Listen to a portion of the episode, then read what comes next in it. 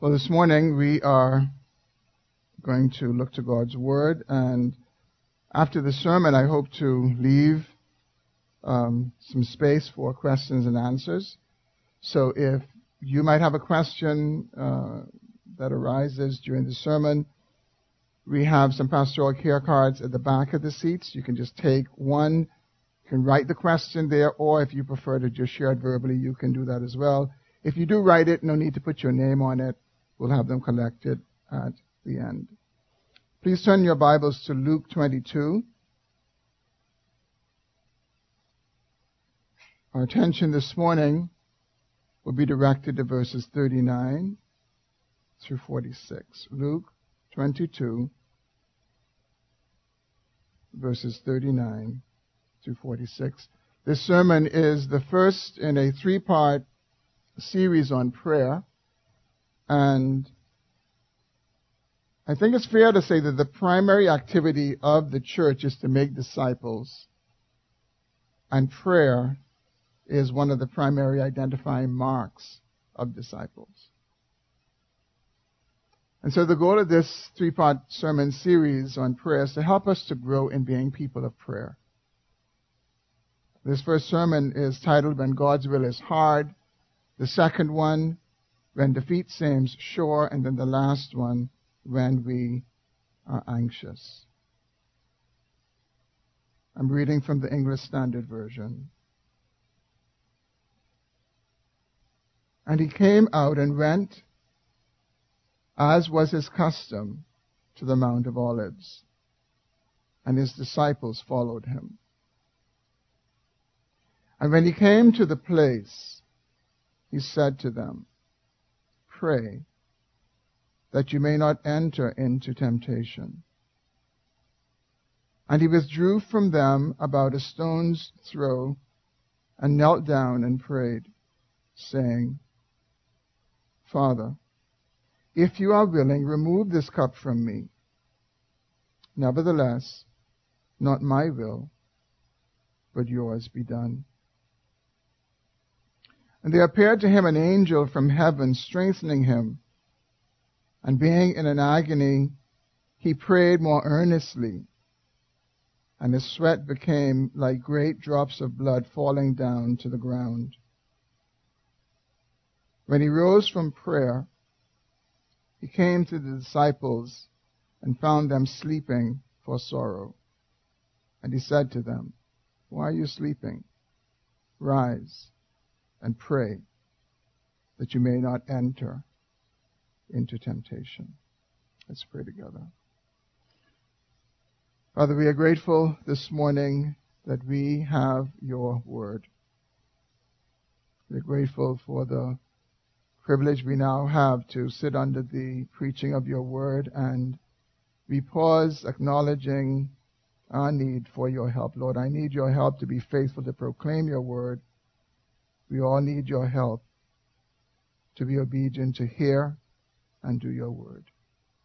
So, Father, would you grant us grace to be able to do this now? In Jesus' name. Amen. One of the realities of the Christian life or following Jesus is that we soon find out that it's not always easy. You don't follow Jesus for any long period of time before you realize it's not always easy. Sometimes it can be hard. On the journey of following Christ, we sometimes come to the place where we struggle to do God's will. Two weeks ago, the sermon was on true discipleship, and we considered these sobering words from Jesus. In Matthew 16:24, if anyone will come after me, let him deny himself and take up his cross and follow me.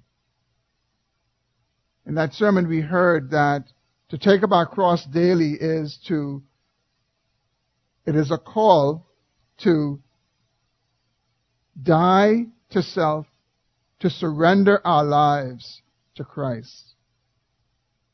It is a call to surrender the claim to be masters of our lives and even to willingly embrace suffering and even death following the example of Jesus.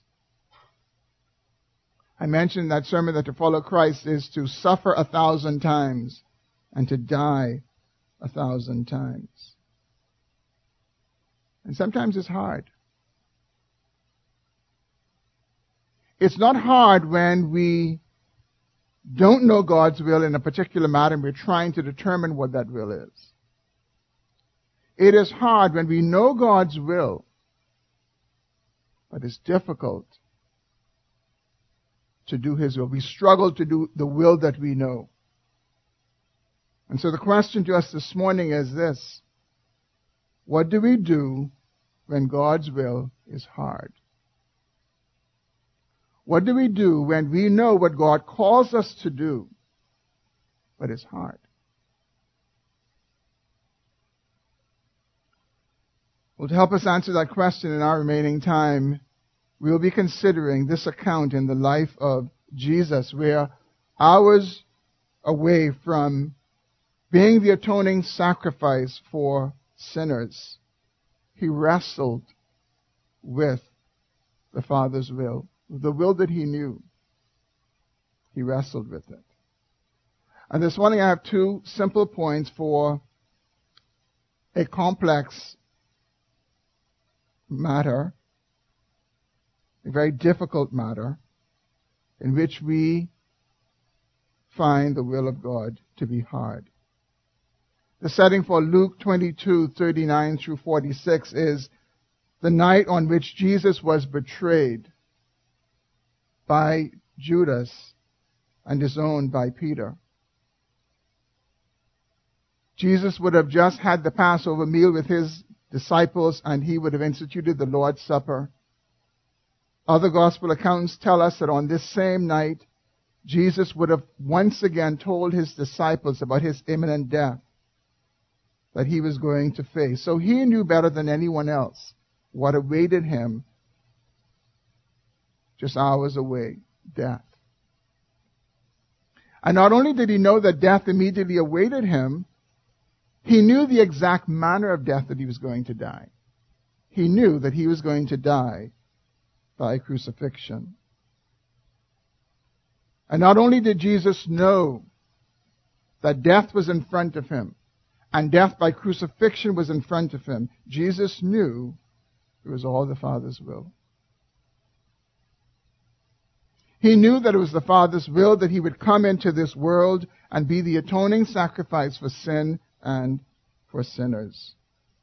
Jesus knew that he came into this world to give his life as a ransom for many, and that his death was necessary to reconcile sinners to a holy God. We read in Isaiah 53, 4 through 11. You don't need to turn there. I just want you to listen to these words this morning. If you want to make a note, it's Isaiah 53, 4 through 11. I want us to, want to, I want to read this because Jesus would have been very aware of this prophecy because he was familiar with the scriptures and he knew the prophecies concerning himself. We are told at the end of his life after he had resurrected from the dead when he was on that road to Emmaus that he opened the scriptures and he showed those two men the things pertaining to himself. He also did that at the very end with his disciples. He showed them all the prophecies to show that the Christ had to suffer. So Jesus would have been familiar with Isaiah 53, 4 through 11. Listen to what it says. Surely he has borne our griefs and carried our sorrows. Yet we esteemed him stricken, smitten by God, and afflicted. But he was pierced for our transgressions. He was crushed for our iniquities. Upon him was the chastisement that brought us peace. And with his wounds we are healed. All we, like sheep, have gone astray. We have turned everyone to his own way. And the Lord has laid on him the iniquity of us all. He was oppressed and he was afflicted, yet he opened not his mouth. Like a lamb that is led to the slaughter, like a sheep that before his sharers is silent, so he opened not his mouth. By oppression and judgment he was taken away. And as for his generation, who considered that he was cut off out of the land of the living, stricken for the transgression of my people? And they made his grave with the wicked and with the rich man in his death, although he had done no violence, and there was no deceit in his mouth. Yet it was the will of the Lord to crush him. He has put him to grief when his soul makes an offering for guilt. He shall see his offspring. He shall prolong his days. The will of the Lord shall prosper in his hand. Out of the anguish of his soul he shall see and be satisfied. By his knowledge shall the righteous one, my servant, make many to be accounted righteous, and he shall bear their iniquities. Jesus knew these words. He knew that it was all God's will. Yet when the moment of fulfillment approached, it was hard. And so in this passage before us, Luke tells us that Jesus went out to the Mount of Olives and he prayed. He prayed to God. And that act of prayer to God, Jesus models for us what we should do when God's will is hard. It is simply this. We need to pray to God. When God's will is hard, pray. That is what our Lord and Savior did at his darkest hour when his life was closing in on him. He prayed to the Father. And we're told in verse 41 what he prayed. Well, in verse 41, we're told first that he withdrew from the disciples about a, a stone's throw away and he knelt down and he prayed. And then verse 42, we see what he prayed. He prayed, Father, if you are willing, remove this cup from me. Nevertheless, not my will, but yours be done. The Father's will was expressed in terms of the cup that Jesus asked to be removed from him. It was the cup of the wrath of God. It was the cup of the wrath of God to be poured out for sin and sinners. And it was the Father's will that the Son would drink this cup in their place as their substitute. And Jesus knew this. He was perfect and without sin, but it was the Father's will that He would become sin for us that we might become the righteousness of God in Him. And in His humanity, Jesus prayed, Father, if you're willing, remove this cup from me. You see, Jesus was both divine and human. He was God incarnate. He was God, divine, in flesh, human. And here in this prayer, his humanity is on full display, and he asks for God's will for him, if possible, to be removed from him. In that moment, it was so hard, he prays, Lord, if there's any way, let this cup pass from me.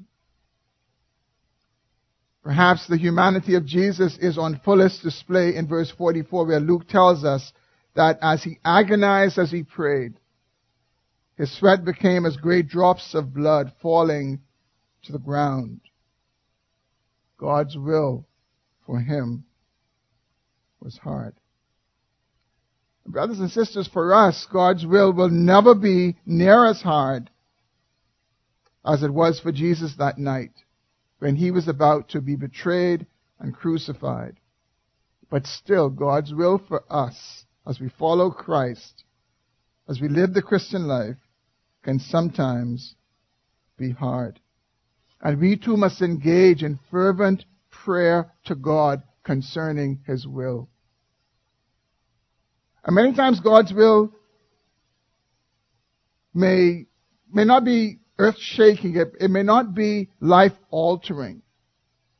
It may not be all of that. Sometimes it's in the normal routine of serving Christ in a sinful world.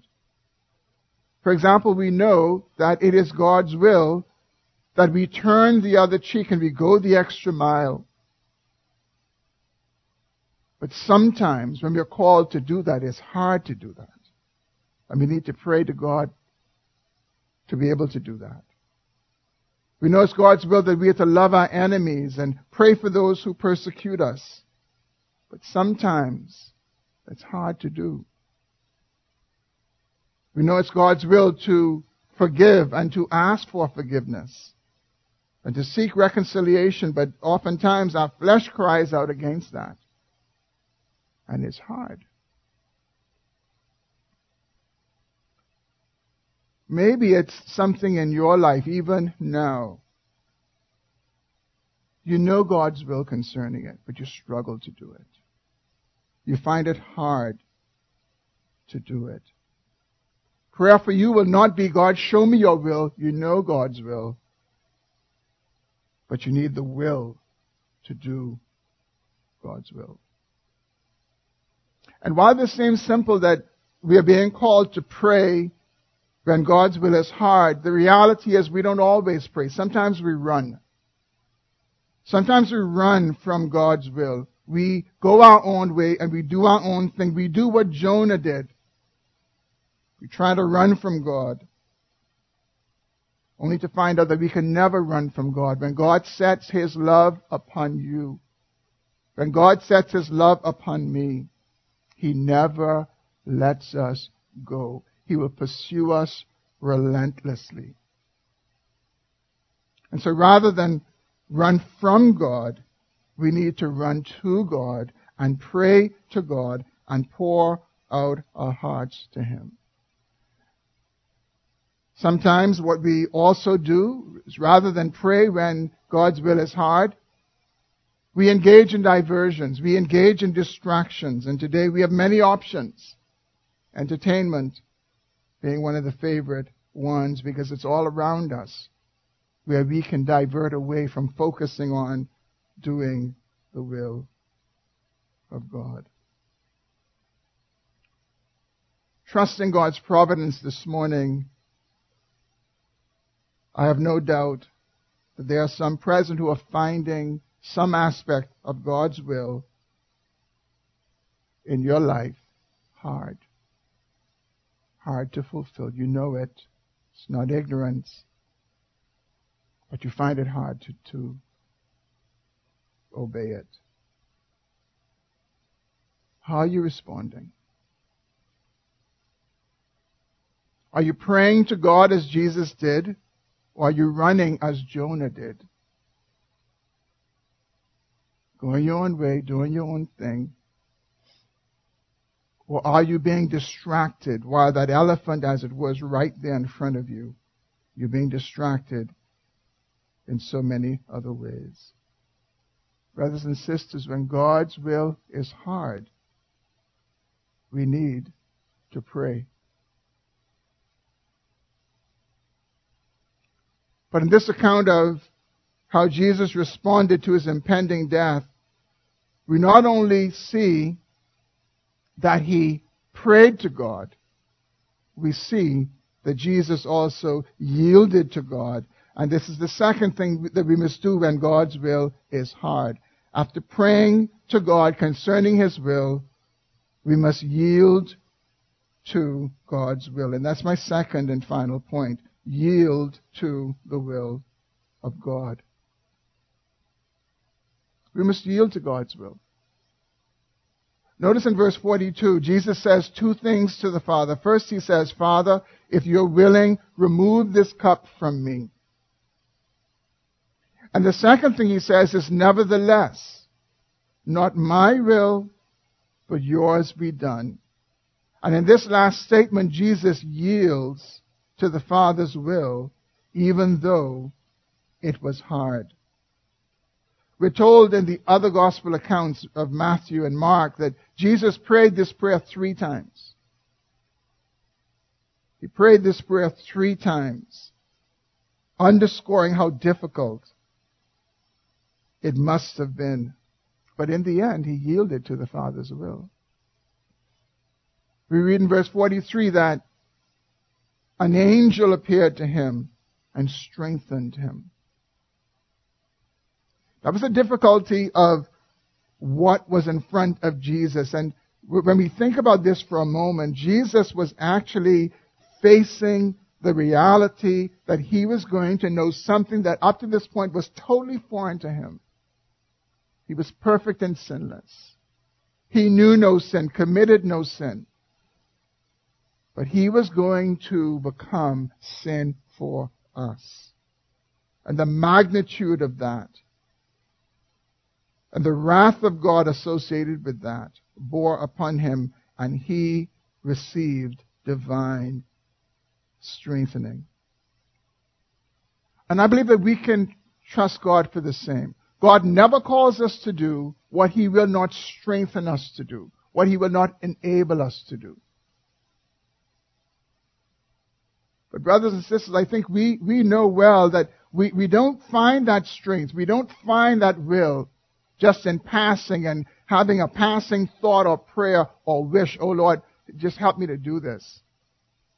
Without truly coming before the Lord and laying our lives before Him and honestly acknowledging the, the difficulty and the, the hardness of what it is that we are called to do.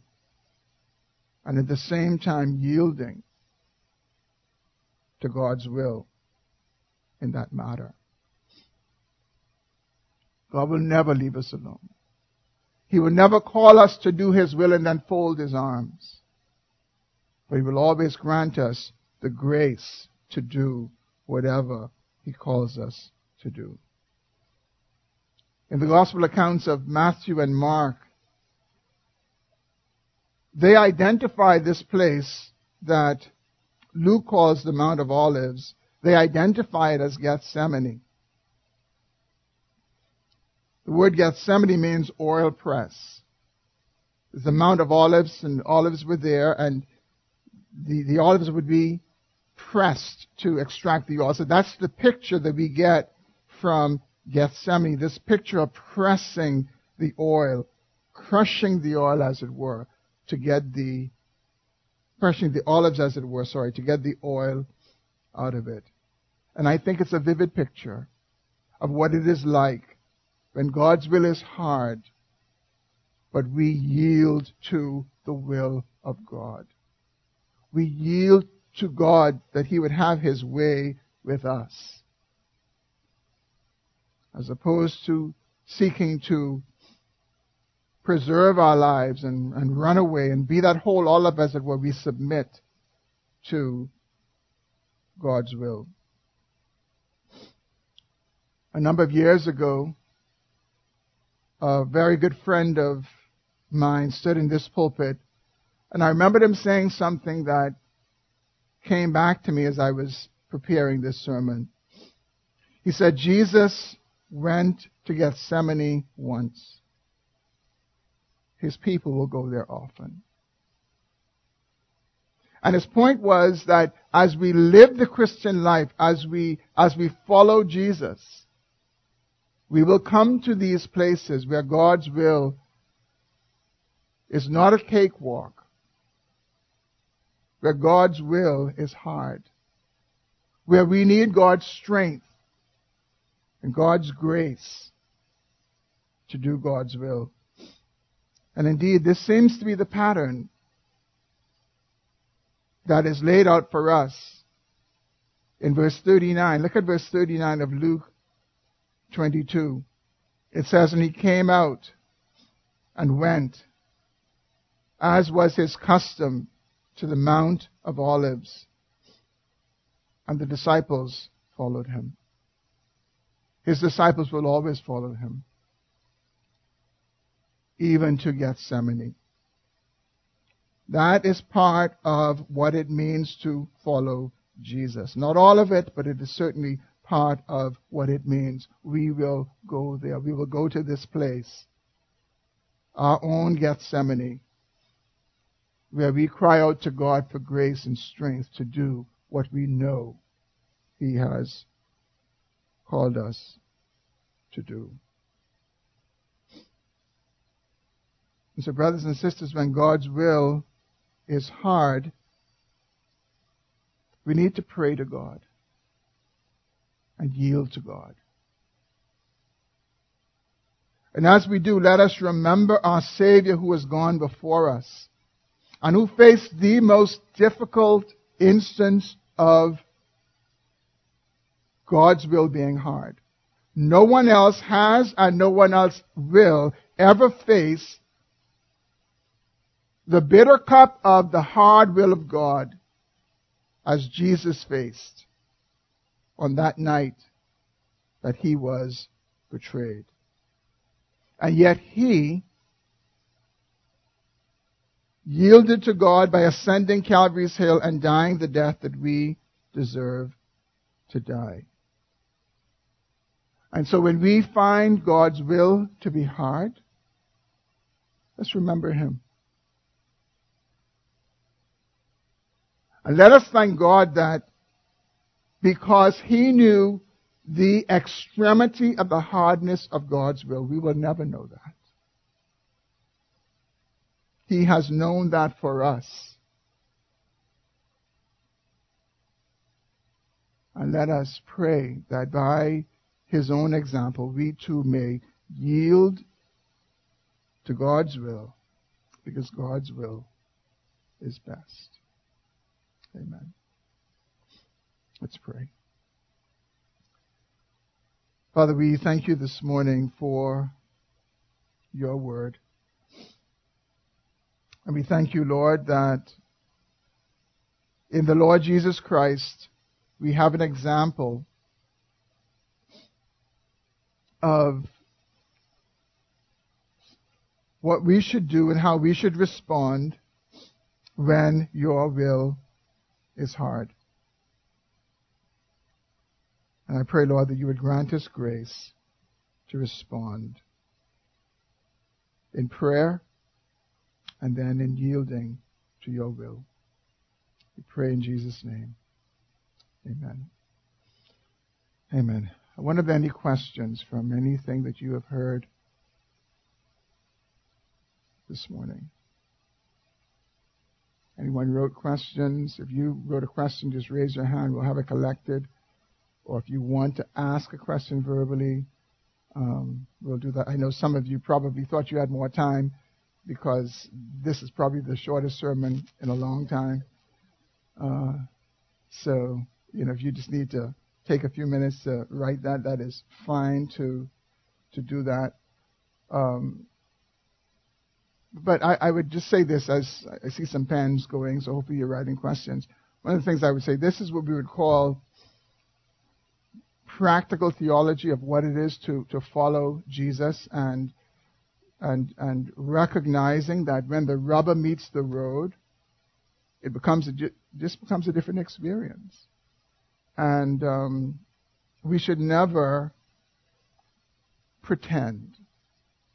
We should never pretend that the Christian life is other than what it really is. Because sometimes what we do is we put on a smile and we put on a front that is very different from what's behind the smile and behind the front. And the truth is, if you've served Christ for any length of time, you would have wrestled with God's will that you knew but you found hard to do. And I, and I pray that our Savior's example would encourage us um, that we, we don't need to hide that. We can confess that to brothers and sisters to say, you know, I know God is calling me to do this. I'm finding it hard to do it. You pray with me. When we see the Savior's example, he took his disciples with him. And um, though he prayed by himself, they were nearby, and we see them as some form of support for him, even as he as he prayed. Any any questions? Because I'll shut it down and just let you have an early day if there are no questions. Can everyone hear Lyndon? Okay.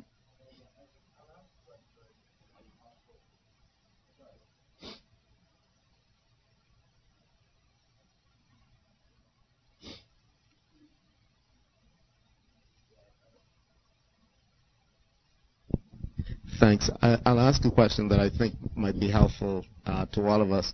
I know the examples, um, when you talked about God's will, uh, you used a number of examples and all of those um, examples related to um, things that are clearly laid out in Scripture that we should do, right?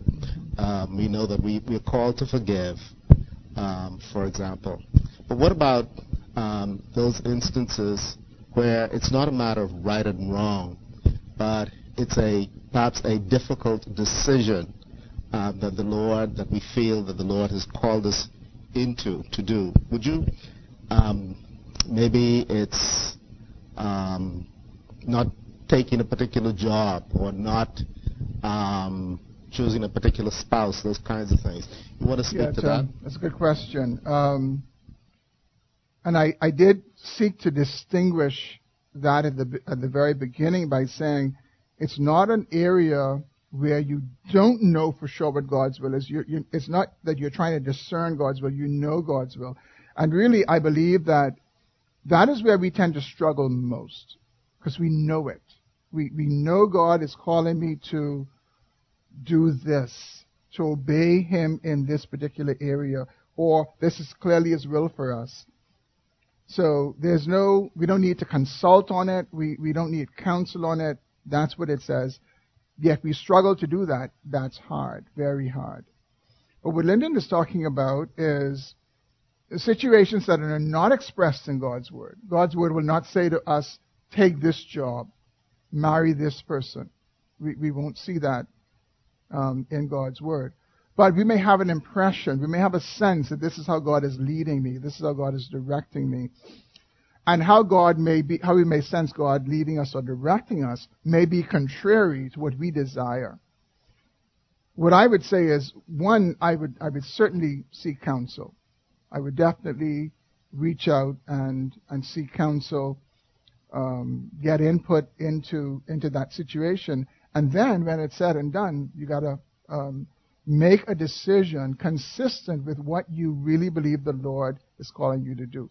It needs to be a matter of prayer. But here's one of the things that guides me um, in prayer.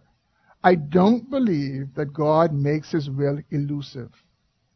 I don't believe that God plays hide and seek with us about His will. If He did, we can't. I mean, why would He do that? Why would He say, um, you know, I want you to do my will, and it's behind his back, and he's pointing here. God is not going to mislead us in that way. Even when we pray, the prayer that obviously Jesus intended us to pray daily, the, the Lord's Prayer, the disciples' prayer, we pray, and lead us not into temptation. So I don't believe that God is going to tempt us with his will. And then, even when it comes right down to it, we trust the sovereignty of God that, as it says in, I think, Proverbs 3, 5, and 6, um, is it, uh, is it trust in the Lord? What is it? Proverbs 3, 5, and 6, I'm forgetting. With, that's right. And lean not, lean not to your own understanding. In all your ways acknowledge Him, and He will direct your path.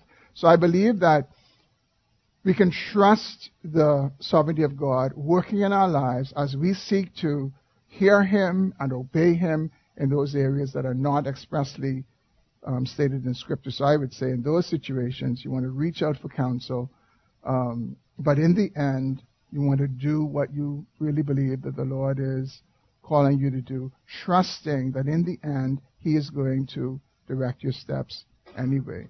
And I think we've experienced that where sometimes we felt the Lord leading us in one way and we sincerely tried to fulfill that, and God in His mercy directed us in the path that we should actually go. That's a good question, Lyndon. Anybody else? We got a question over here.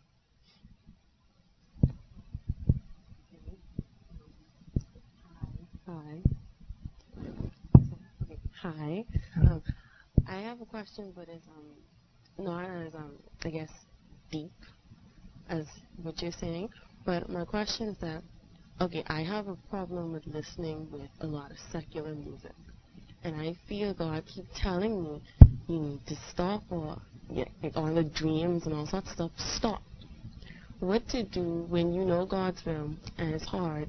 And no matter how much I pray about it, it just is, I don't want to say can't do it, but it's hard not to do it. And even when I pray, not much progress happens.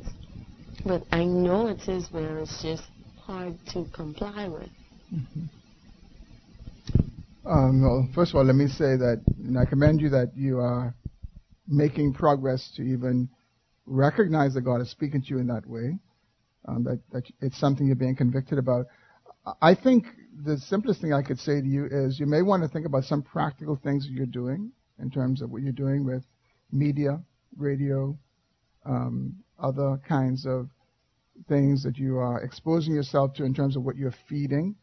Um, you may also want to be very intentional in terms of the kind of music that you listen to. Um, like there may be a radio station that would play uh, good, solid Christian music. Um, there's certainly a lot of it online that you can listen to for free, or even um, you know exchange CDs with friends. So I, I think it probably would be those um, kinds of practical things because from what it sounds like, I mean, you have the right impulse that God is convicting you that you want to make the change. It just seems like you just need to do some practical things now to feed your soul in the right direction and to starve it in the wrong direction. I trust that's helpful. Amanda?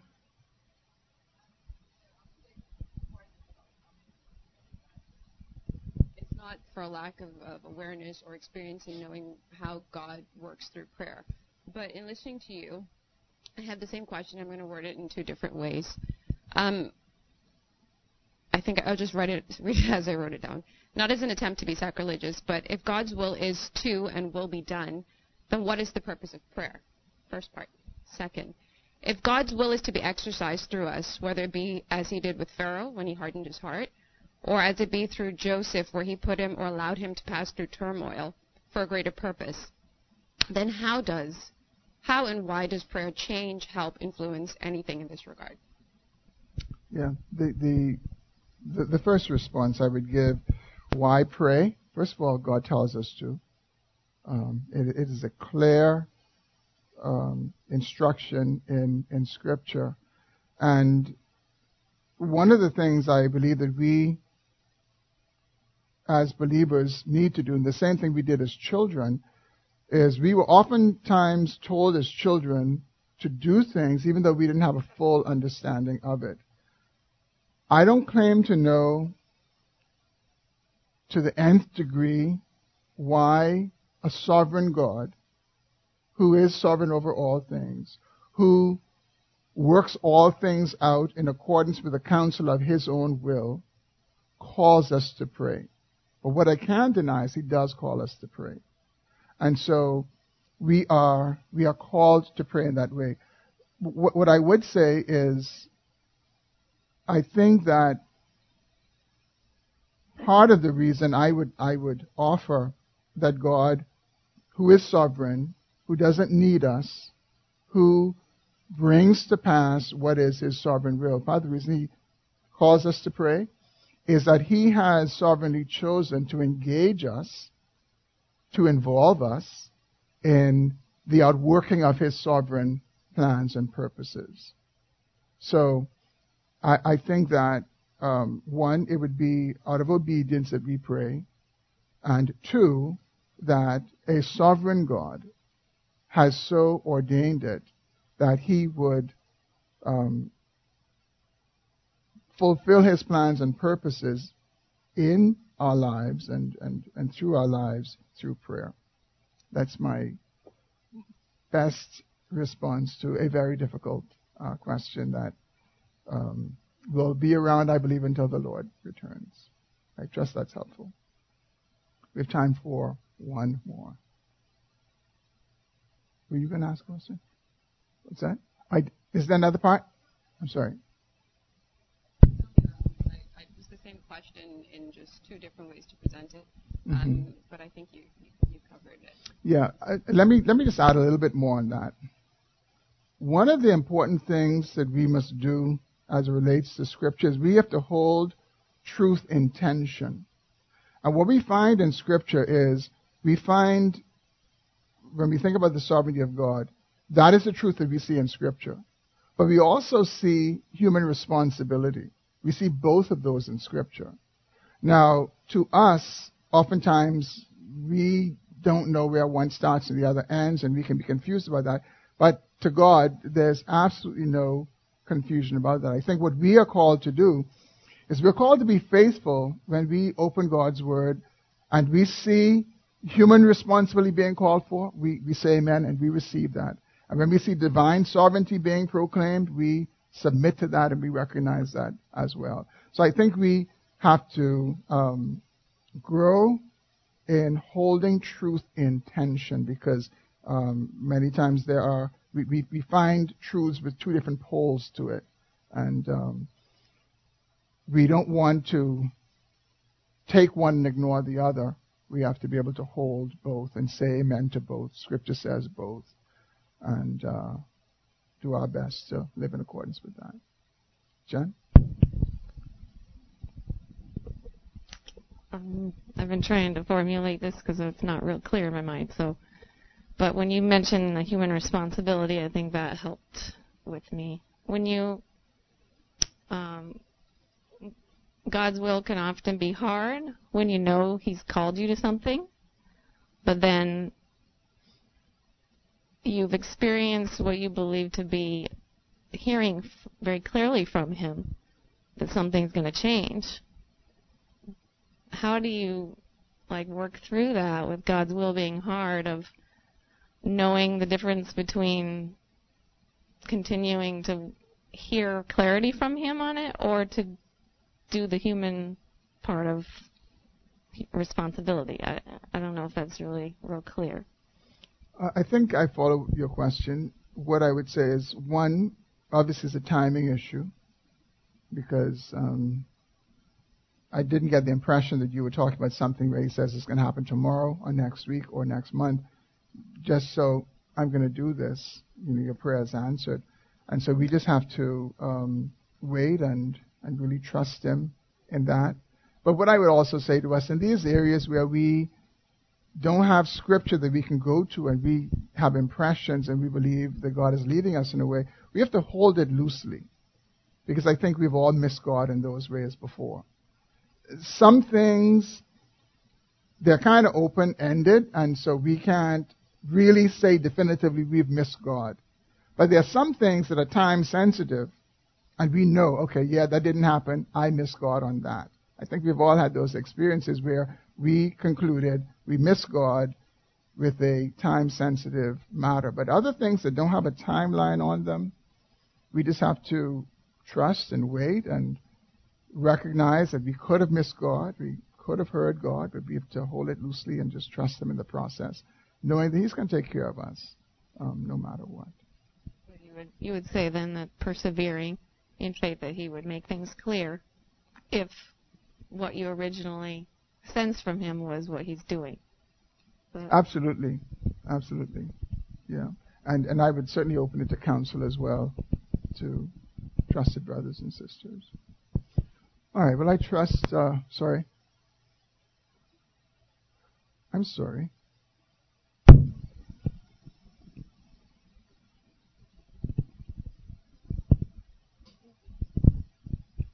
Hi, Pastor Church. Um, what I wanted to know is what should one do in terms of hearing from God uh, when it's not clearly stated in His Word what you should do? For example, if you're praying for an answer from God, and um, it's, I guess, kind of time sensitive, even though we can't rush these things. Um, but praying for an answer from Him, and it comes, and you don't clear, you don't get a clear answer from God, of course, because I can't just turn to the Word of God. Um, should I just go on how I feel, and um, you know, or that inner, I guess, burning on the inside of, hey, maybe I should do this. Is that hearing from God? Well, Can I think I, I think in the end, in those kinds of situations, the only thing that we can do is go on what we sense to be the will of God. That's not stated in black and white in Scripture.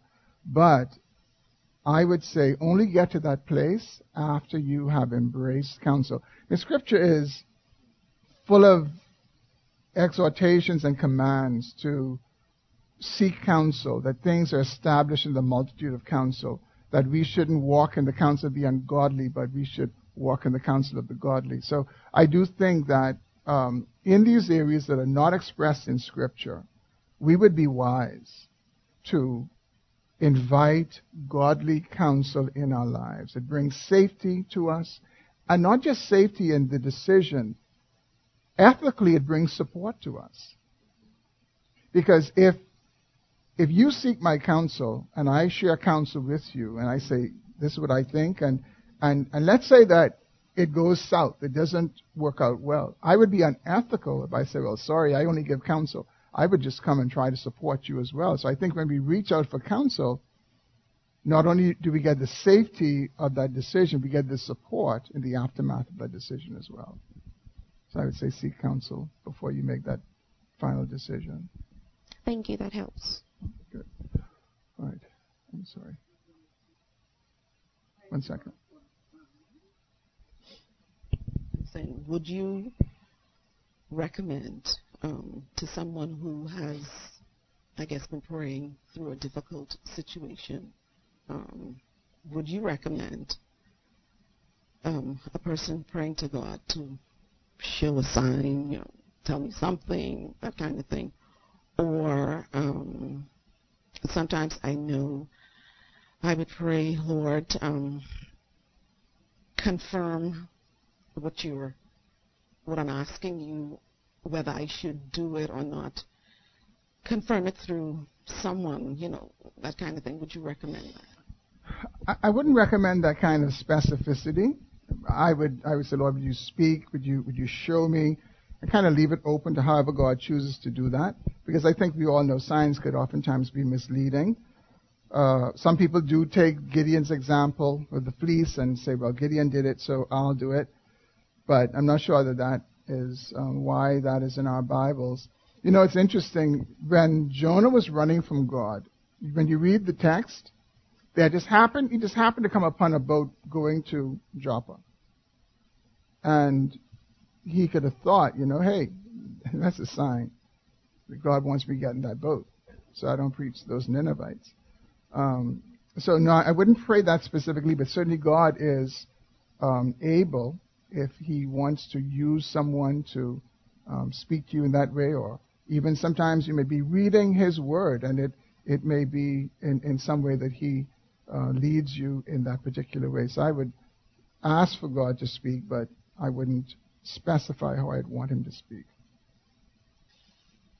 I guess this is another question. Um, regarding prophetic words, I guess people, um, I guess I want to ask, how well do you, how do you re- recommend that as well? Well, Scripture is very clear. Scripture tells us that we are to cast prophecy. We are to um, prove all things, but to hold fast to that which is good. So clearly, um, we are not to just take prophecy unfiltered and, and wholesale. The, the clear implication is that there are some prophecies to be um, rejected. And there I would say again, that's something that you would want to receive counsel about. I wouldn't recommend someone giving you a prophecy and then you just holding on to that and say, this is from the Lord, and just go and act upon that. Um, you would want to prove it, you'd want to test it. And I think in the context that we see this in Scripture in First Thessalonians chapter 5, the testing, I believe, is in community. The, the testing is in the context of brothers and sisters. Certainly that's the case in 1 Corinthians 14, that those kinds of things are to be judged um, and not just taken unfiltered. All right. Okay, well, thanks for those. Uh, oh, Shambi has a question or comment? Observation. Okay. That's, that's Shambi. Yeah. That's Shambi. Yeah. I think if I can make a one observation or, one or two observations, the um, hearing the questions and hearing the responses, that when we are in a difficult situation, and as you said, we do know what God's will is very clear for our life, and we are praying, I think we need to keep in mind that in prayer, the ultimate aim of prayer is not necessarily an answer to our prayer in our favor. And, let me, and what I mean by that is that the ultimate aim in prayer is the glory of God. Mm-hmm. And the glory of God sometimes goes cross with our own desires and purposes and plans. Um, but in that process, I think we also have to keep in mind that what God is doing is that He's working in our lives to shape us into the conformity of Christ, which is in Romans 8, 8 28 and 29. That in that text, where many hold on to the promise of God is working all things together for good to those that love God, to those who are called according to his purpose. But then in verse 29, it tells us what God is ultimately doing, which is to bring us into conformity to Christ. Mm-hmm. And so that when we find ourselves in that situation and we submit to the will of the Lord and we say, Lord, ultimately we desire your glory, what that does is when we can submit especially when it goes against what we may desire inwardly, mm-hmm. we are being brought into Christ likeness, which is the ultimate aim for the Christian. Mm-hmm. And I think that's helpful to remember that prayer is not a um, a lever or a mechanism to twist God to our will, Amen. but it's really for us to submit to His will. Amen. Very good. Very, very, very good um, observation. And, and I do think that over time, you know, we can change our appetites. Over time, we can we, we can actually um, adjust our palate and, and, our love for certain uh, foods. We can also adjust how we view prayer. We we can begin to grow in Lord. What I want more than anything else is Your will and Your glory. That, that's what I want. And I believe over time we can let that be to the fore of our minds that we want to glorify God. Amen. All right. I hope that we got to everyone who had a question. I trust that this was helpful. Let's pray.